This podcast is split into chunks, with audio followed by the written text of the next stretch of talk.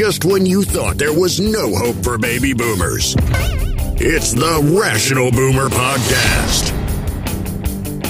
Logic, common sense, compassion. Yeah, who knew? Now, here's Mike.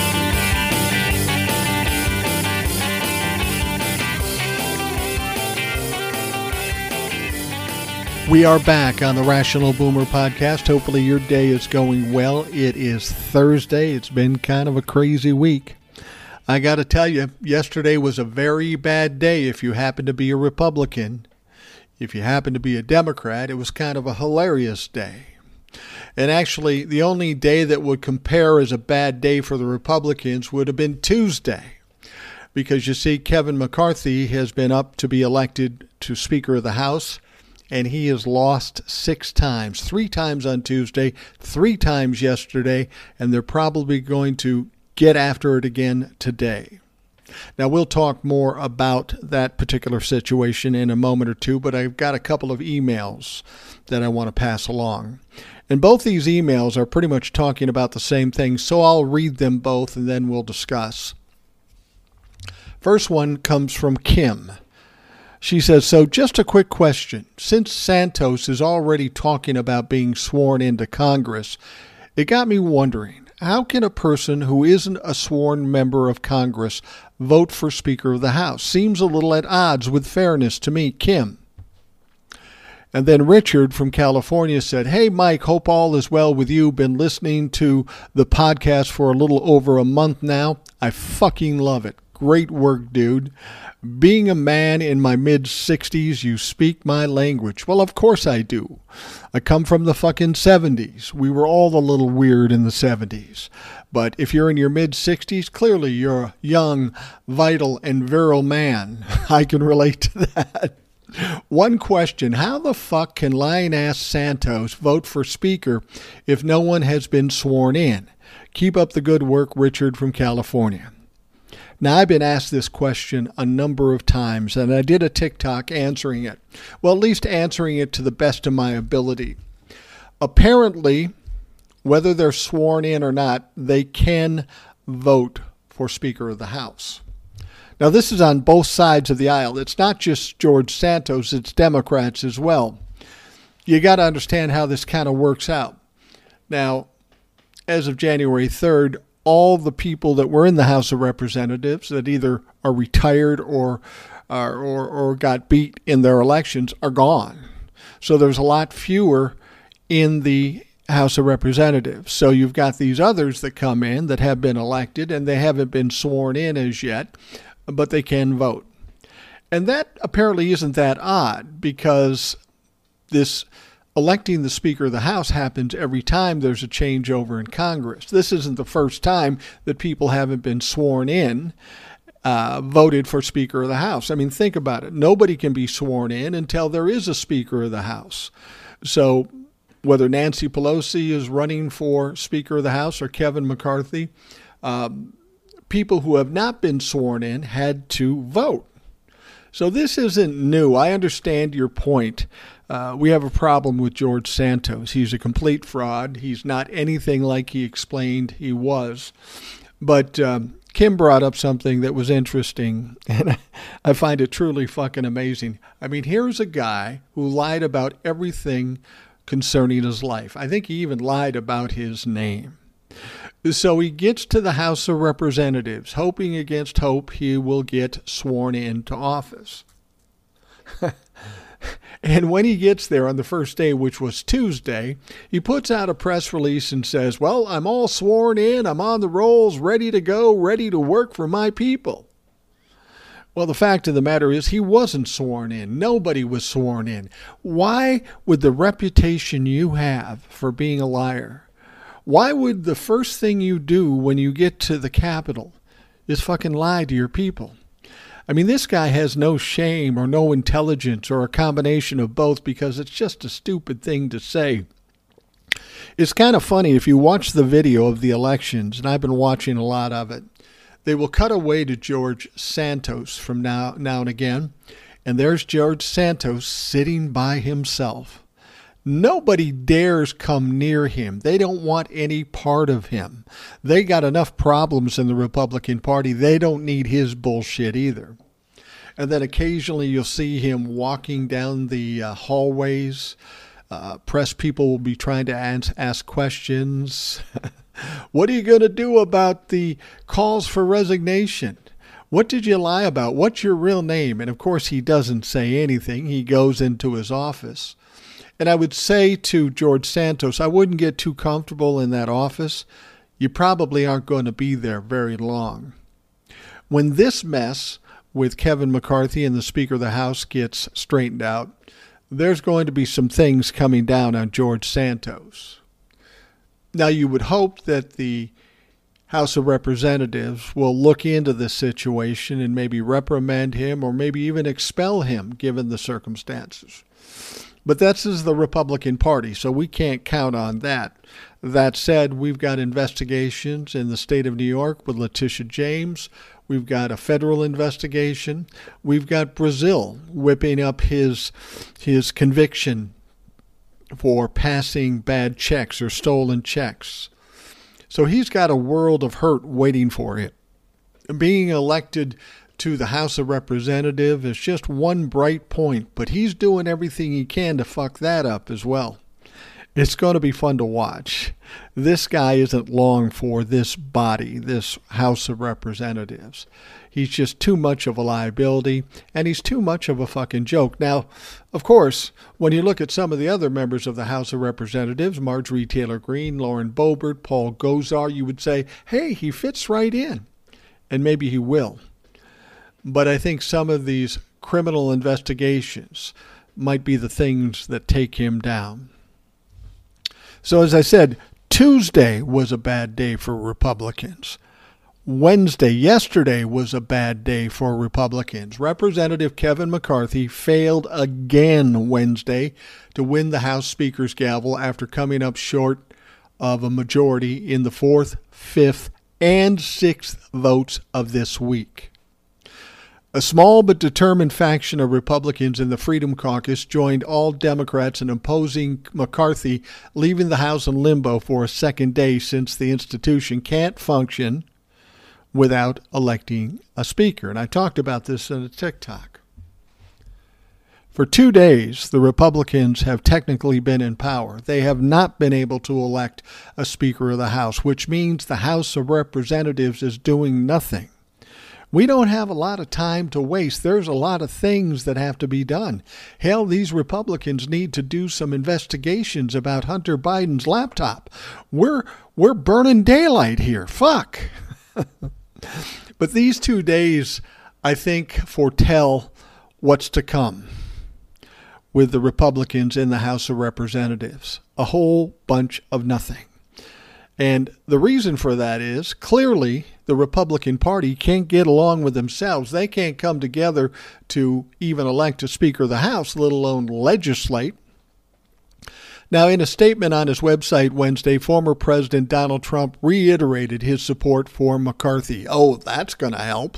The Freedom Caucus is home to Trump's biggest backers in Congress, but McCarthy's candidacy has split the group, and Trump's endorsement apparently does not help.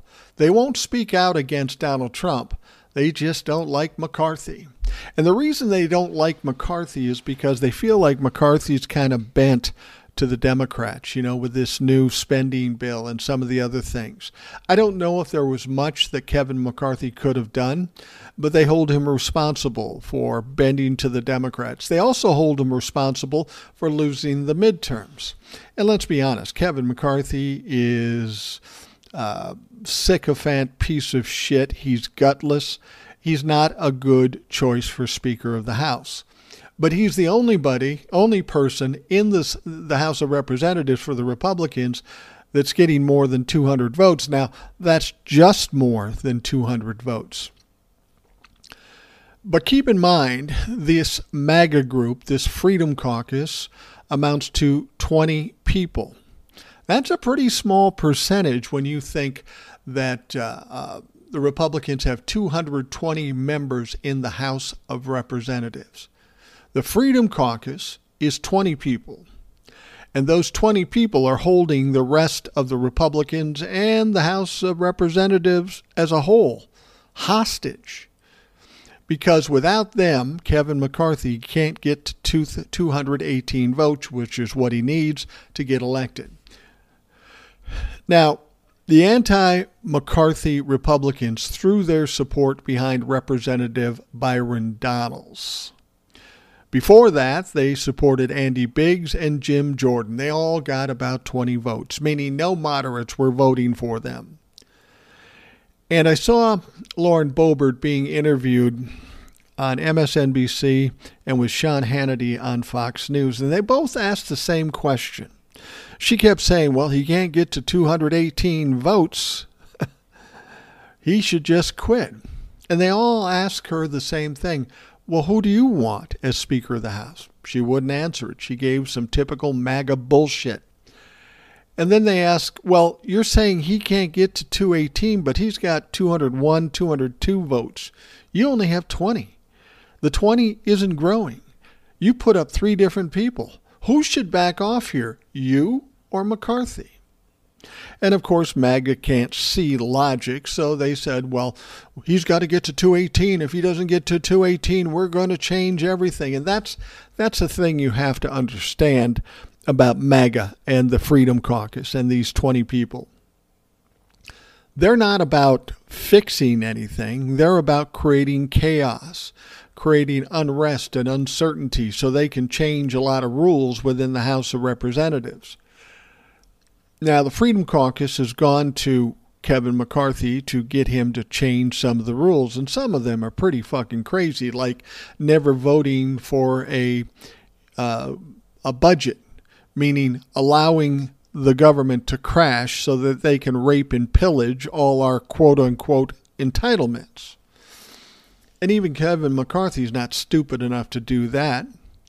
See, the problem here is we've got two factions. We've got a small faction of MAGA MAGAfucks, but they're just enough to keep Kevin McCarthy from getting to 218. But on the other side, we have the moderates, which is a bigger group. So if he sides with MAGA, then the bigger group is going to shit on him. So either way he goes, he's going to lose. He's really in a tough spot. So the question is why does he do three ballots on Tuesday, loses? He does three ballots on Wednesday and loses all three, almost by identical votes. Nothing has changed. Why keep doing it? And the thing is, is this is making the Republicans look very bad. It's not making the Freedom Caucus or the MAGA fucks look very good either. I'm thinking Kevin's going to try to ride this out until somebody gives because they're tired of looking stupid. Well, I will tell you this, Kevin.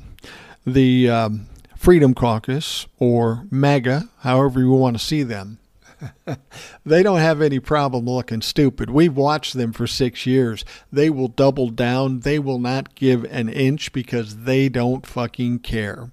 So if you're betting on on on uh, waiting the Freedom Caucus out, I think you're misled here. Now, that said, now that said, these are Republicans. And one scenario I could see is that they keep doing this and keep doing this, and then something will have to break. Maybe the Freedom Caucus comes to them and says, "We want this, this, and this," and maybe uh, maybe Kevin McCarthy says, all right, fuck it, I'll just do it just to end this thing and get things working again. That could happen. But what that does to Kevin McCarthy, it pretty much shackles him to MAGA. And um, then what's going to happen? It may impact the moderates who are voting for Kevin McCarthy. Maybe they don't vote for him. But if they do vote for him and MAGA helps him to win, then he's obligated to these MAGA fucks all the way through his term. He's going to have to do some crazy shit, and that is not going to help the 2024 election. So if Kevin McCarthy still gets to be Speaker uh, of the House, I don't think that's a bad thing for the Democrats because at this point, after two days and six ballots, they have weakened Kevin McCarthy significantly. they've weakened the Republican Party significantly in the um, in the House of Representatives. So it's going to make them much. It's going to make it much harder for these people to get anything done. Never mind the fact that they're divided and they can't agree on anything anyway. So don't be surprised if Kevin McCarthy does end up winning. They've had some time to negotiate. They've lost six times. They might be willing to give away the store, and if they do that, maybe MAGA will uh, will acquiesce to them. Only if they have control. And if MAGA has control, then McCarthy will have to do their bidding, and it will be even bigger shit show in the next two years. Now, the interesting thing is, for the first time in history, there have been two black Americans placed into the nomination for Speaker of the House. Representative Chip Roy of Texas said on the floor after announcing he would nominate Byron Donalds. Now, he's a black man, he is a Republican. And the other black man they're talking about is Hakeem Jeffries, who is the Democratic candidate. Interesting to note that in every election, Hakeem Jeffries has gotten the most votes. If it was strictly on votes, um, Hakeem Jeffries would be the Speaker of the House. Now, here's the interesting thing. If we are in a stalemate with the Speaker of the House and Kevin McCarthy and nobody can get to 218, they could decide to go with a plurality, which would mean whoever gets the most votes. But that's a problem for the Republicans because at this point, only Hakeem Jeffries is getting the most votes. And then, of course, we would have a Democrat as the Speaker of the House with the Republicans in the majority. That would be weird, and no Republican is going to be able to stand for that. Now, a bipartisan standing ovation ensued, but Donalds' nomination made no difference to the ultimate outcome. McCarthy lost, and the House still has no Speaker. The question is why did the Freedom Caucus pick Byron Donalds? I mean, these fucking people are notably racist, white supremacists. That's who they support. Why Byron Donalds? And I would say that it's because he's relatively young. He's 44 years old. He's been in Congress uh, for a number of years, but not that long. They probably figure they can control him. And the fact that he's black is a plus because they can say, see, we're not racist. But Byron only got 20 votes, and he doesn't have a prayer to be Speaker of the House. McCarthy has added three failed votes to the three from Tuesday, and he could be poised to add more. They may do this all again tomorrow or today. The House can't do anything before it elects a Speaker besides adjourn. McCarthy has suggested that he's in it for the long haul. Well, it's going to be a long haul unless he can do some horse trading. He said Wednesday before the first vote that it doesn't matter who his colleagues put up against him. I still have the most votes, he told reporters, so we could go through every name in the conference. And they may have to. They've already gone through three different names. Now, in his remarks nominating uh, McCarthy, Representative Matthew Gallagher acknowledged that Democrats have mocked Republicans for their disarray, but he said they've misunderstood the process. Sure, it looks messy, Gallagher said. De- democracy is messy by design. Well, I've got to agree with um, Mr. Gallagher. This is fucking entertaining. Watching these Republicans flip and flop and fucking make themselves look like fools. But there's going to come a point where it's not funny anymore and it's going to get serious because we have a House of Representatives that's pretty much paralyzed until they come up with a Speaker of the House. So it's going to be interesting to see what they're going to do. And there was a um, scenario I put out there about the Democrats coming together with some reasonable minded Republicans and coming up with a Speaker of the House of their own, undermining Kevin McCarthy and the Freedom Caucus. Now, that was just mentioned in passing, but now there's actually a plan, and we'll talk about that in a minute. now, coming into this week, McCarthy knew he lacked the 218 votes to become Speaker, but he said Tuesday that his plan was to continue holding votes until his opposition withered. This sounds a lot like election fraud, let's go to court and losing 60 times. And after losing 60 times, still saying, we won, there was election fraud.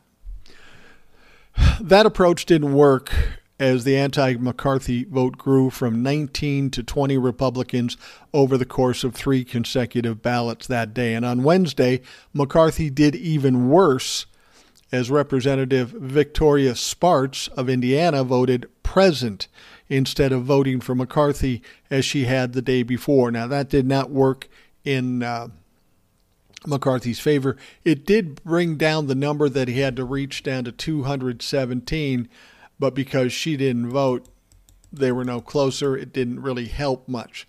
Now, since House Republicans won a mere four seat majority in November midterm election, it only takes five Republican dissenters to foil a vote if Democrats remain united, which so far this week they have.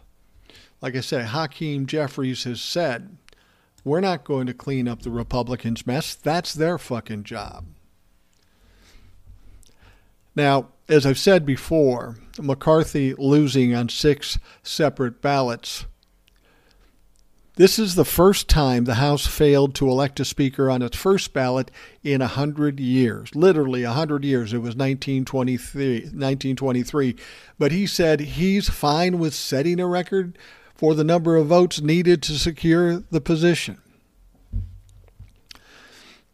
Now, it's the Freedom Caucus, the members who oppose McCarthy. They say he would be too soft on Joe Biden. They want a leader who would refuse to move legislation unless it's nearly unanimous Republican support, presenting a major obstacle for future fights over approving basic government functions since Democrats control the Senate. This goes back to their strategy from the beginning. They're not about doing anything. They're not about accomplishing anything. They're all about obstructionism. They don't want anything to happen. What they're fighting over now is control of the House. Kevin's kind of in the middle, leading toward the MAGA sect. So he there's a distaste for Kevin McCarthy with the moderates and a distaste for uh, McCarthy with the MAGA group. Now, most of the moderates are voting for, if not all the moderates, are voting for Kevin McCarthy, not because they think he's a good candidate, but they think, and they're right, that he's really the only legitimate candidate that can get close. They know they can deal with him. He's a known commodity, so that's why they're voting for him. Now, some people are talking about, well, if Kevin McCarthy can't get it, let's bring in Steve Scalise. And I will tell you this, in my personal opinion, and I could be wrong about this, but I'm sure I'm not. Steve Scalise would probably get fewer votes than Kevin McCarthy. There are going to be some moderate people that don't like him. And I listened to Lauren Boebert being um, interviewed, I think it was on MSNBC. And she was asked, Do you think you would vote for Steve Scalise? And she said no. And she said no because she thinks all of the leadership should be thrown out and we get new leadership. She sees him as too soft, maybe too liberal. Although Steve Scalise has been a big Trump humper through most of his tenure the last uh, six years. So I don't know. I don't know if changing it up is going to work. It may come down to um, it may come down to the Democrats having to get something figured out. I don't expect the Democrats to acquiesce and do what the Republicans need to just clean up their mess. If they are going to do something, they're going to have to get something. And if they get something, that's going to change the entire complexion of what goes in on the House of Representatives. If you get a more moderate Republican as Speaker of the House, if that's how it ends up, that's just going to weaken the far right caucus even more. And this is really where the Republicans need to go. they need to try to eradicate the um, Freedom Caucus or the MAGAs. They got to, because you can see what they do when they have just a little bit of power 20 people keeping from voting in a Speaker of the House. The Freedom Caucus or the MAGAs are the problem child for the Republican Party. You got a majority of the Republican Party that want to step away from Trump and Trumpism and try to regain some normality so they can be taken legitimately in the next election. And they can't do that as long as MAGA is there rearing its ugly head. So they've got to do something. They've either got to beat them at their own game or eventually marginalize them and eradicate them. That's the only hope for the Republican Party at this point. As much as MAGA would like to think the future of the Republican Party is MAGA, is the Freedom Caucus, they're wrong. And I can say they're wrong by just looking at the midterms. There are any number of reasons why the Republicans lost in the midterms, Trump being one, abortion being two, and all the crazy shit that the MAGA people promote in their day to day business. So even if the Republican Party said, look, all right, we'll give in to MAGA, they can run the show, you're just going to lose elections. And anybody with any real intelligence understands that. So that's where the fight is. That's where the problem is. When Donald Trump was president, it was easy for everybody to vote for Donald Trump because Donald Trump brought them money, brought them elections. But now, for a long time, Donald Trump has been responsible for losing elections and slowing the fundraising going down. As I said, he's become a liability. He's no longer an asset. And while most people have understood that, there's still a small faction of people that maybe don't mind getting rid of Trump, but they want to hold on to Trumpism. They like the racism. They like the misogyny. They like the anti Semitism. They like the idea of overthrowing the country. So while they may not, uh, as my kids would say, fuck with Donald Trump anymore, they still want to deal with the ideology. They want to be the. Uh, I don't know what you would call them. Would you would you call them anarchists? Maybe I don't know. They're certainly agents of chaos, and that's what it seems like they want to do. And if you think about it, that strategy sounds very familiar. It's familiar to the way Donald Trump does things. Remember when he said to the DOJ, hey, listen, just say there was election fraud and I'll take it from there because he can deal with the shit show. He can deal with the chaos and he can try to mold and pull the narrative his way. That's how he's always done business. And it appears as though that's what MAGA is trying to do now. They want the House of Representatives to be a shit show. They know they don't have a majority, but if they can talk loud enough, bully hard enough, and turn it into chaos, maybe they can slip the power away from people. If they're that one problem child that doesn't let the normal people do what they want to do, maybe the normal people will just give up. That's always what the Democrats have been guilty of. The Republicans will do their shit, shove it in their face, bully them, push them around, and eventually the Democrats would just say, oh, okay, I give up, and then they would get their way. Now, the only way to deal with people like that is to slap them in the face, slap them in the snout, put them down. Because if you don't, they're going to continue to do that. Now, in the coming months, we may see that happen, and the Republicans may not have to do anything about it. Because with the DOJ and the possibility of indictments coming out, that could decimate the Republicans in the House of Representatives. That could cause them all kinds of problems.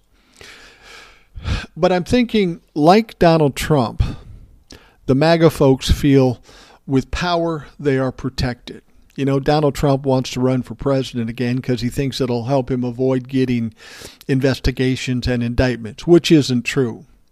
But I'm feeling like the MAGA fucks in the House of Representatives know they're in trouble, know there's a lot of evidence against them, and the DOJ is just a matter of time before they start handing out indictments. And they probably feel like if they have the power in the House of Representatives, then they're safe. The truth of it is, they're not. The House of Representatives has no real control over the DOJ. Now, the House of Representatives does hold the purse strings, and they'll always say, We just won't pay them anymore if they don't do what we want to do. That doesn't really work that way. And that's not going to be a problem. But these MAGA fucks are desperate. They're looking for some way that they can stay alive. And the only and this is why this is why they have no second option. You ask them, well, if you're not Kevin McCarthy, who? Who? and they don't have an answer for that. They put up Jim Jordan, Andy Biggs, and Byron, uh, this this Byron kid, and none of them got more than 20 votes. So these three aren't clearly legitimate contenders. So who do they want? They're fighting against Kevin McCarthy. We don't want him, but who do you want? And nobody can answer that question. I'm convinced they don't want anybody. They just want this to be a shit show so they can protect themselves, at least in their minds, and they can try to control the narrative and get this body, this House of Representatives, working with MAGA as opposed to going the normal route. I'll tell you this right now. It didn't work for Donald Trump. It's not going to work for the Freedom Caucus. It's just a bunch of wasted time, a lot of drama, trauma, trials, and tribulations, but it's all going to be for naught. The MAGA group will be marginalized ultimately, and eventually they will be eradicated. That that's just what's going to happen. I mean, if you look at Donald Trump right now, he's all but done. He has no power. And who had more power than Donald Trump? Well, it didn't take long for him to lose it. And it won't take long for the Freedom Caucus or MAGA to lose it in the House of Representatives.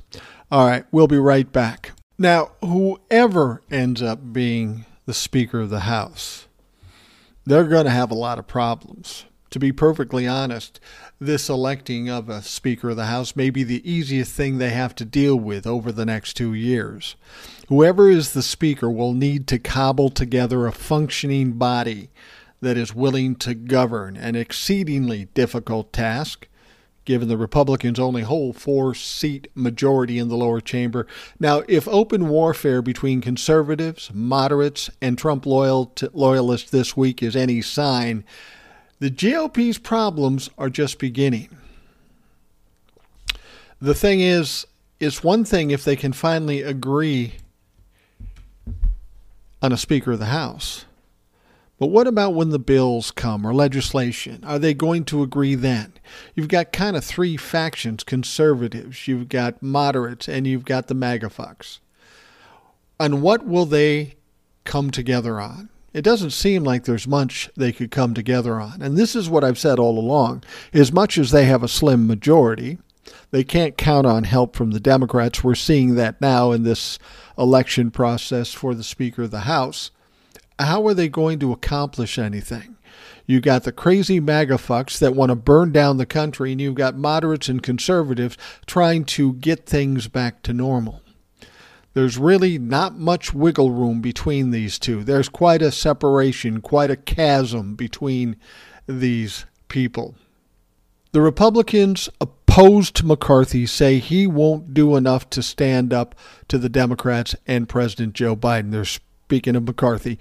They want a speaker who will refuse to pass any bill that lacks full Republican support, even though Democrats control the Senate, meaning no bill can actually become law without Democratic support. But see, this is what they've done for six years just block everything. If the Democrats have their name on it, obstruct it, block it.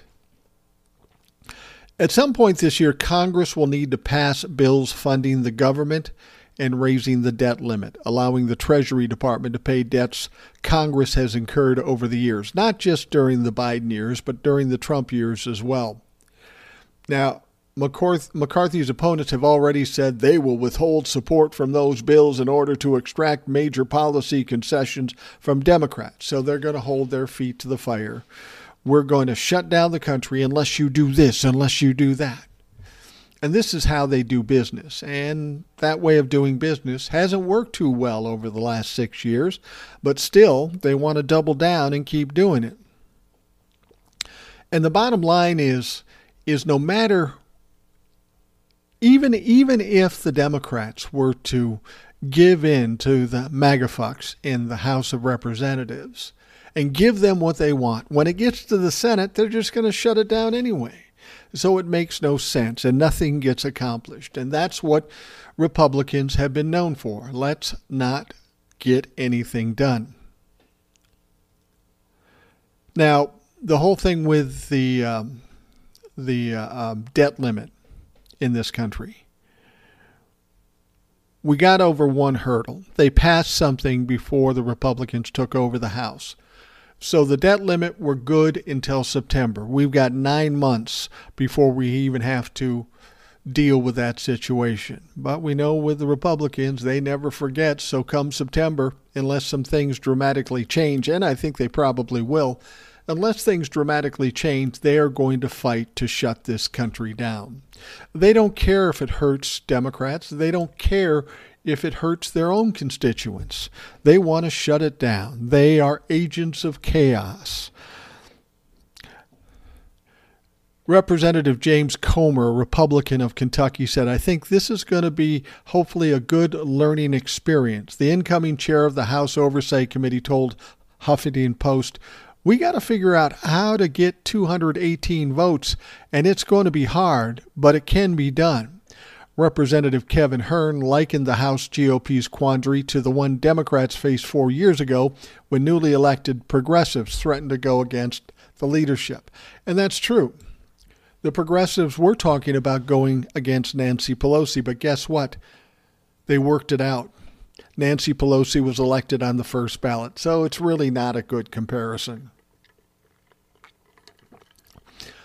He went on to say Democrats figured out how to govern with a narrow majority and will do the same thing. Well, I beg to differ. When you had control in the Senate, you had no idea how to fucking govern. Now, Democrats won a 17 seat majority in 2018 before their margin shrank to four seats in 2020.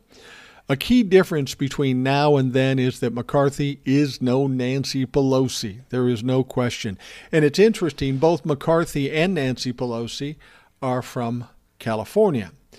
The former Democratic speaker, speaker, famed for wielding an iron grip over her caucus and publicly rebuking members of the progressive squad several times, it's not clear that any other Republicans could match her by taming a group of lawmakers who are bent on watching it all burn down, as I said. McCarthy's strategy so far has been to reward his most inflammatory members with promises of committee seats and turning a blind eye to those people that do and say egregious things.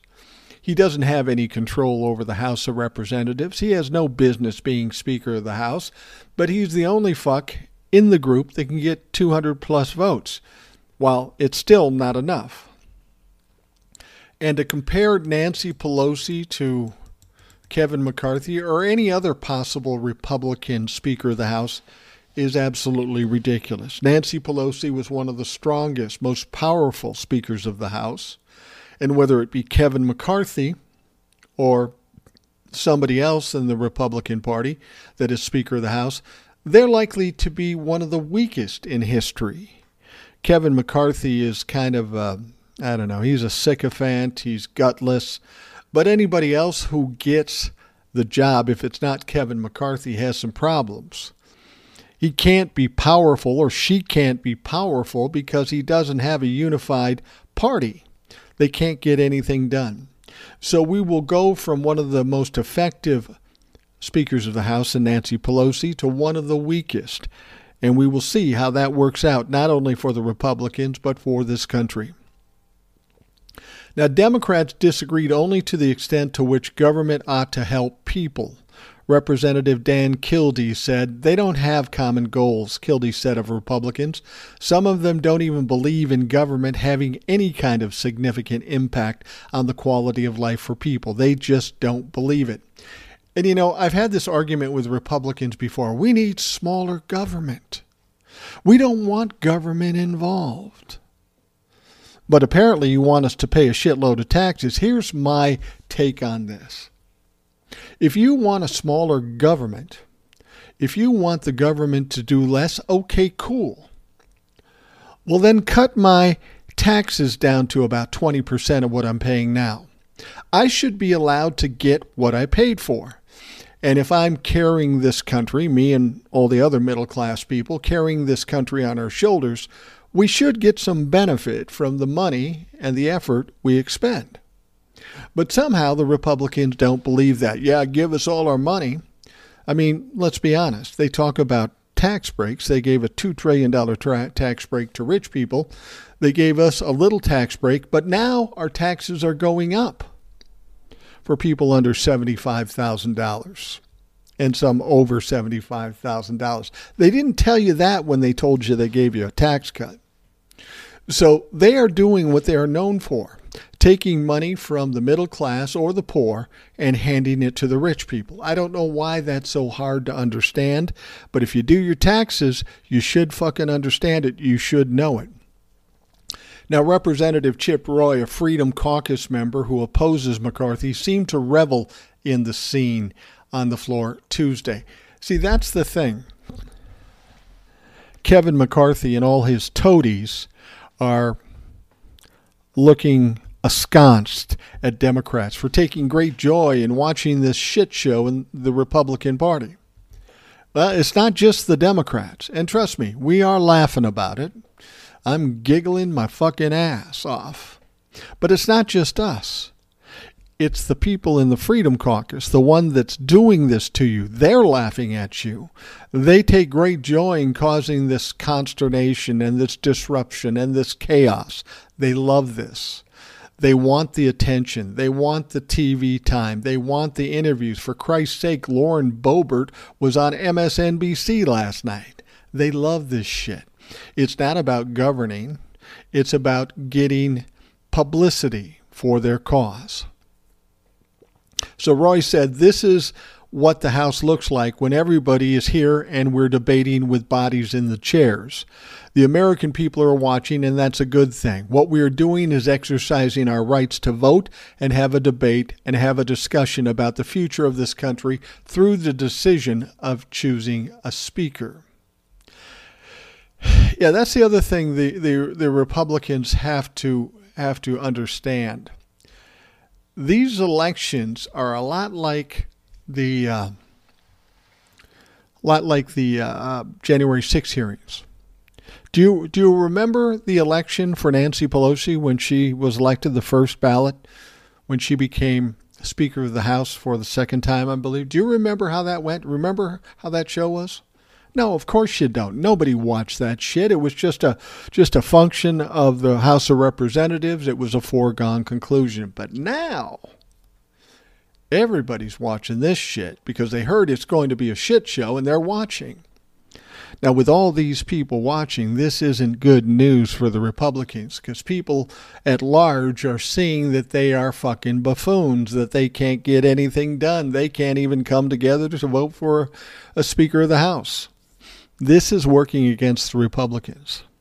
Senate Republicans who have been far more willing to work with Democrats have seemed impatient with their House counterparts. We need to be able to function as a team. We've got a lot of stuff we need to get done around here.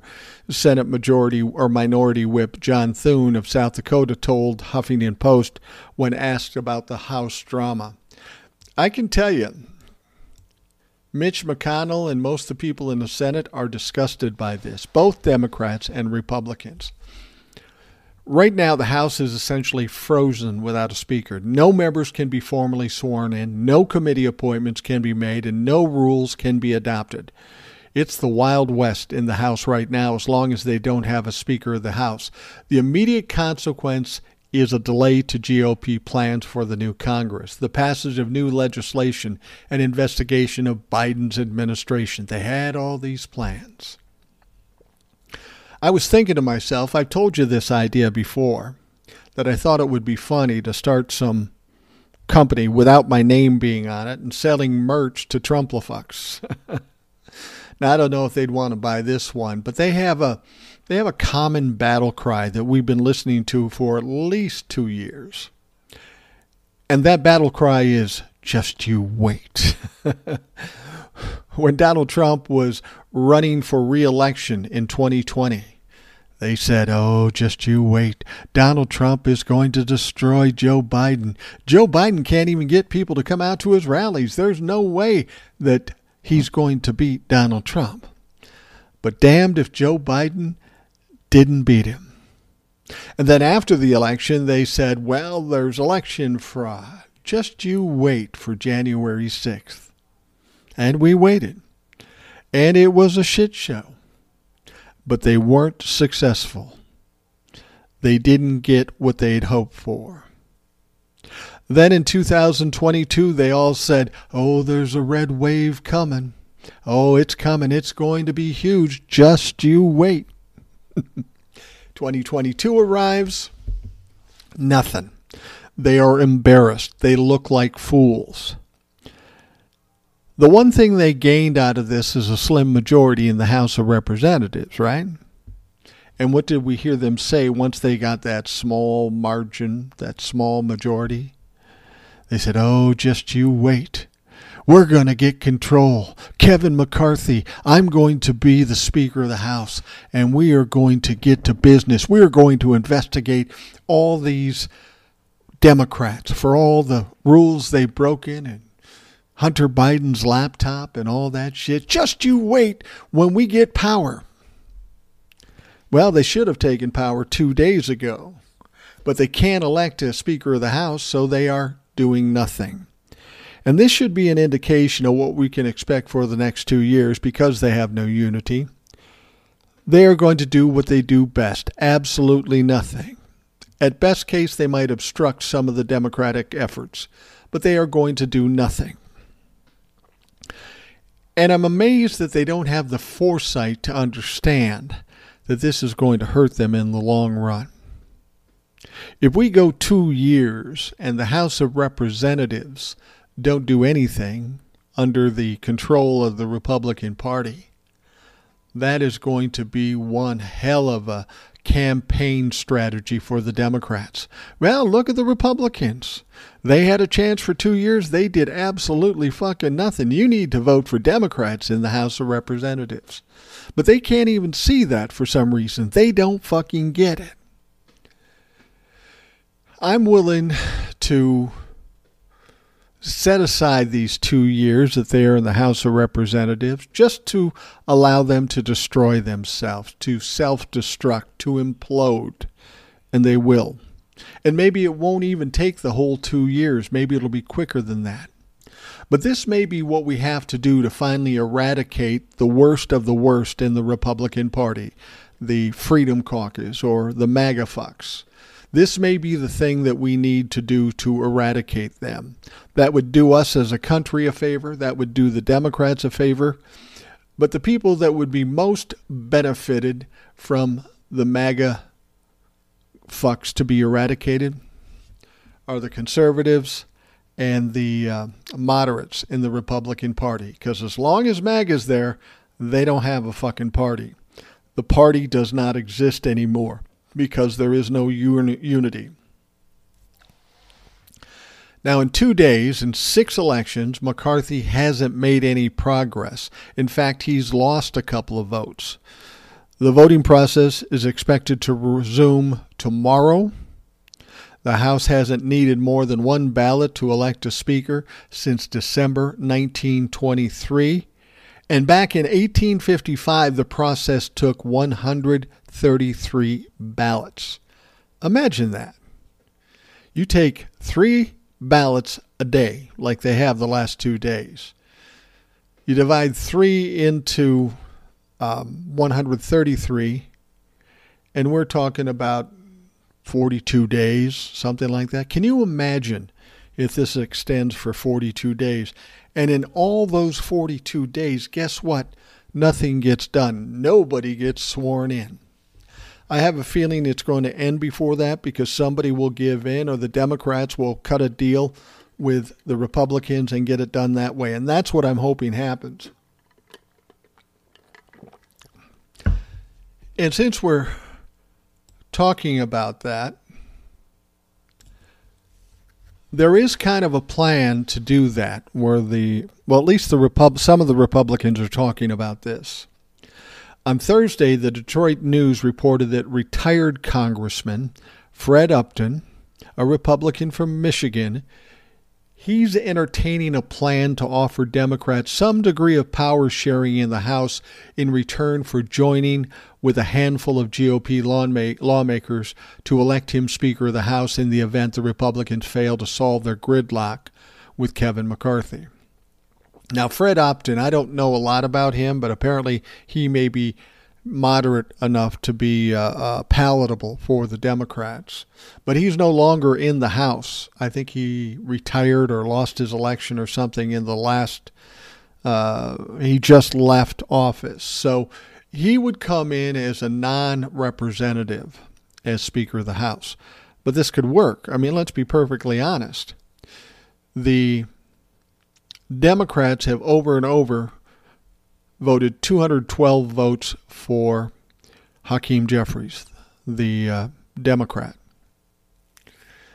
Now, the Republicans will never agree to have Hakeem Jeffries win by jumping across the aisle and voting for him. That would be absolute suicide for any Republican to do it, regardless if they're moderate. But the second option was to, as I've said before, take a palatable a more moderate Republican who we could trust and negotiate with. And we would, of course, negotiate with him before we committed to anything. And when I say we, I mean the Democrats. But theoretically, we could say, okay, Fred, we'll give you 212 votes. You need to find six votes, and then you're Speaker of the House. And to me, that would be a great option. That would be outstanding because it would piss off Kevin McCarthy. It would piss off the Freedom Caucus, the MAGAs. And once again, the Democrats would have played the Republicans. As much as the Republicans like to try to play the Democrats, I think it's about time that the Democrats turn the table.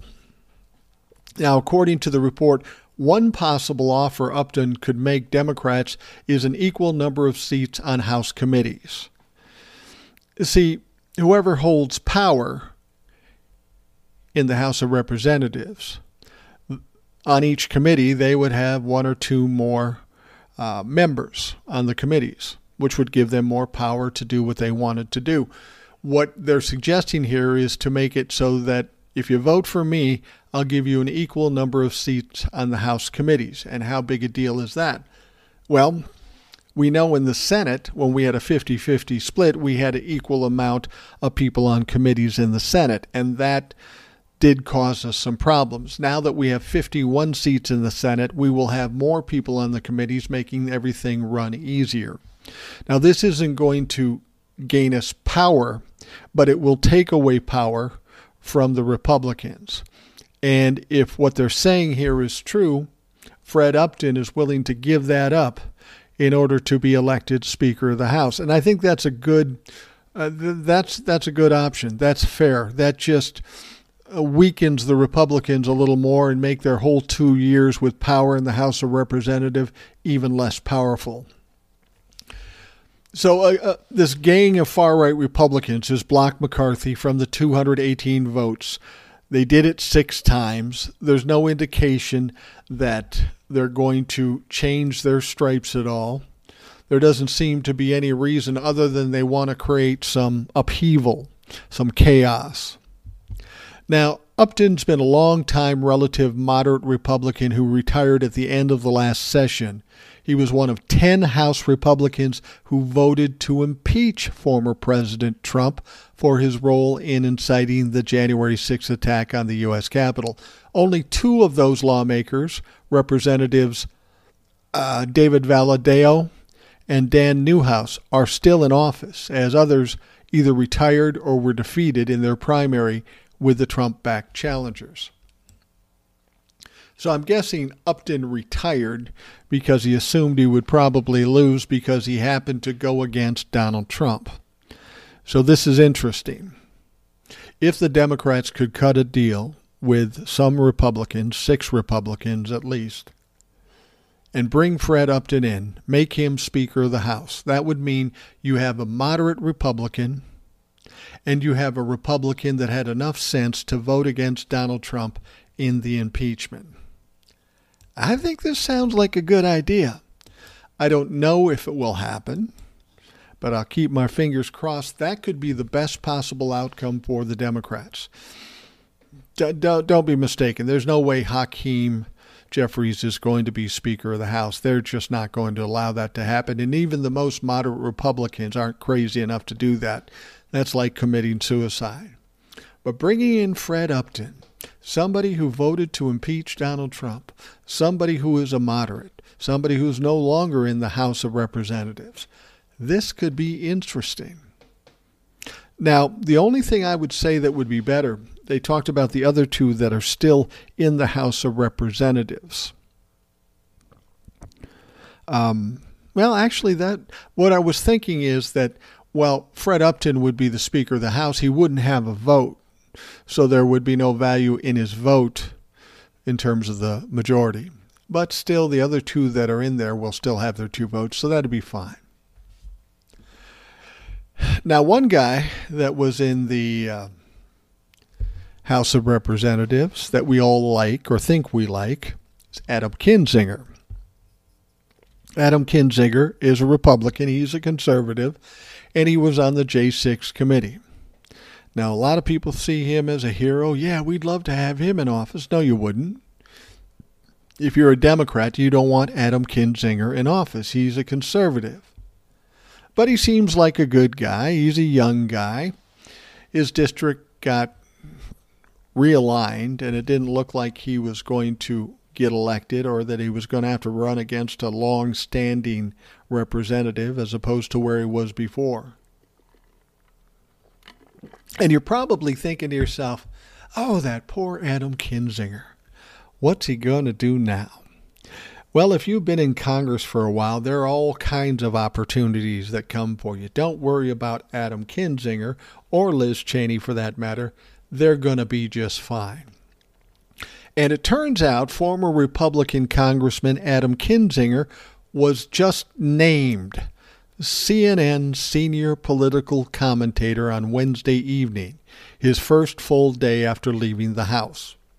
And this is an interesting job for Adam Kinzinger. We know CNN is trying to take a different approach to what they're dealing with, not so much Democrat. I mean, theoretically, what they're saying they're trying to do is to be more in the middle, not one sided. But in realistic terms, it seems as though that they are kind of going more conservative. And who better to be a spokesperson on their channel or their cable outlet than Adam Kinzinger? He's got a high profile. Everybody knows who he is. He is a Republican and he is conservative. Now, Kinzinger, he's no stranger to the network. Joined Erin Burnett on the evening's edition of Out Front, where she broke the news of his hiring. This guy hasn't been out of a job for two days. He's already got a job, and he's probably getting paid more from CNN than he ever did from the House of Representatives. Now, former Republican Congressman Adam Kinzinger. He's appearing tonight for the first time in his new role, which is senior political commentator, Burnett said. Congressman, we are really thrilled to have you on board, so welcome. People have seen you over the past couple of years on the January 6th committee, and we're so glad to have you on board. Kinzinger said, Well, it's great to be on the team. By the way, thank you. I'm excited. And why wouldn't you be? Actually, I think this is a good spot for Kinzinger. I think he'd be a good commentator. If you look at MSNBC or if you look at CNN, they have a lot of old politicians that are now their senior correspondents. It's not a bad thing. Um, whether or not we agree with Kinzinger's politics, at least we know he has some integrity.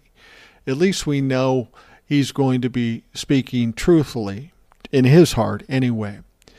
The pair discussed the ongoing battle over who will succeed Nancy Pelosi as Speaker just minutes before the House reconvened after six rounds of votes failed to produce a winner.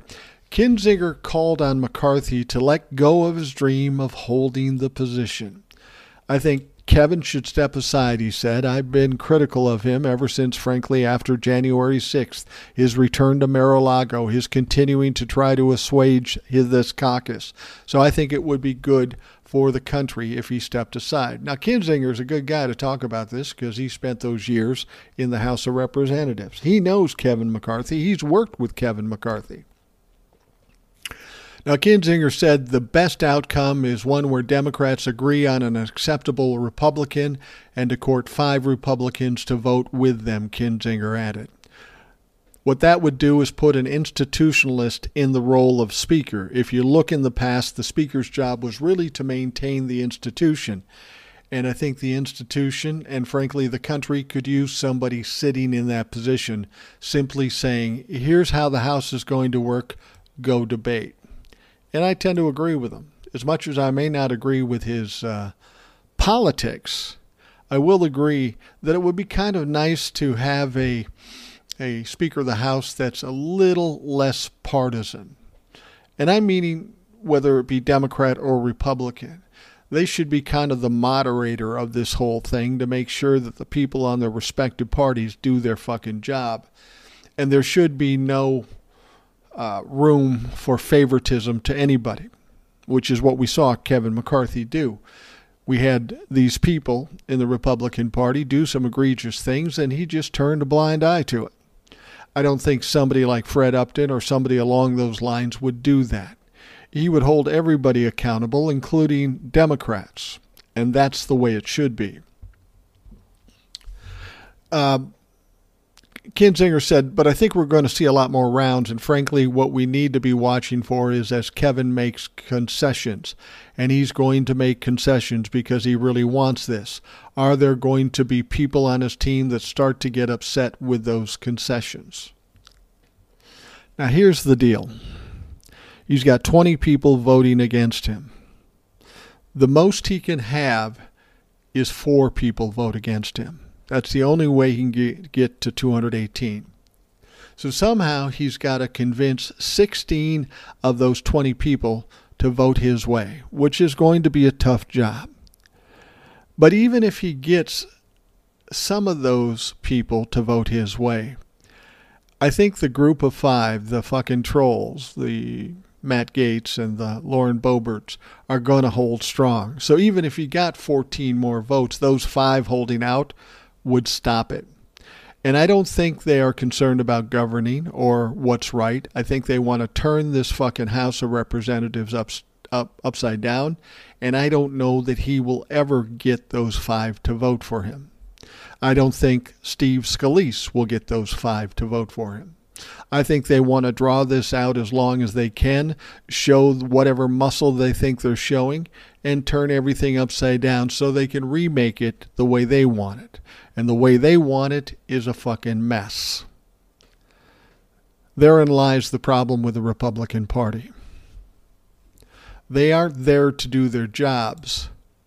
They are there to gain power and benefit themselves, politically speaking, anyway. And they aren't going to let Kevin McCarthy be elected.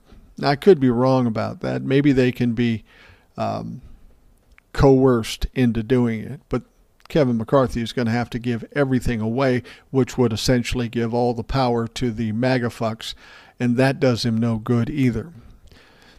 So maybe Kevin just keeps doing election after election, having it come out the same way, negotiating. And I love how Kevin thinks, well, we can work a deal with these people.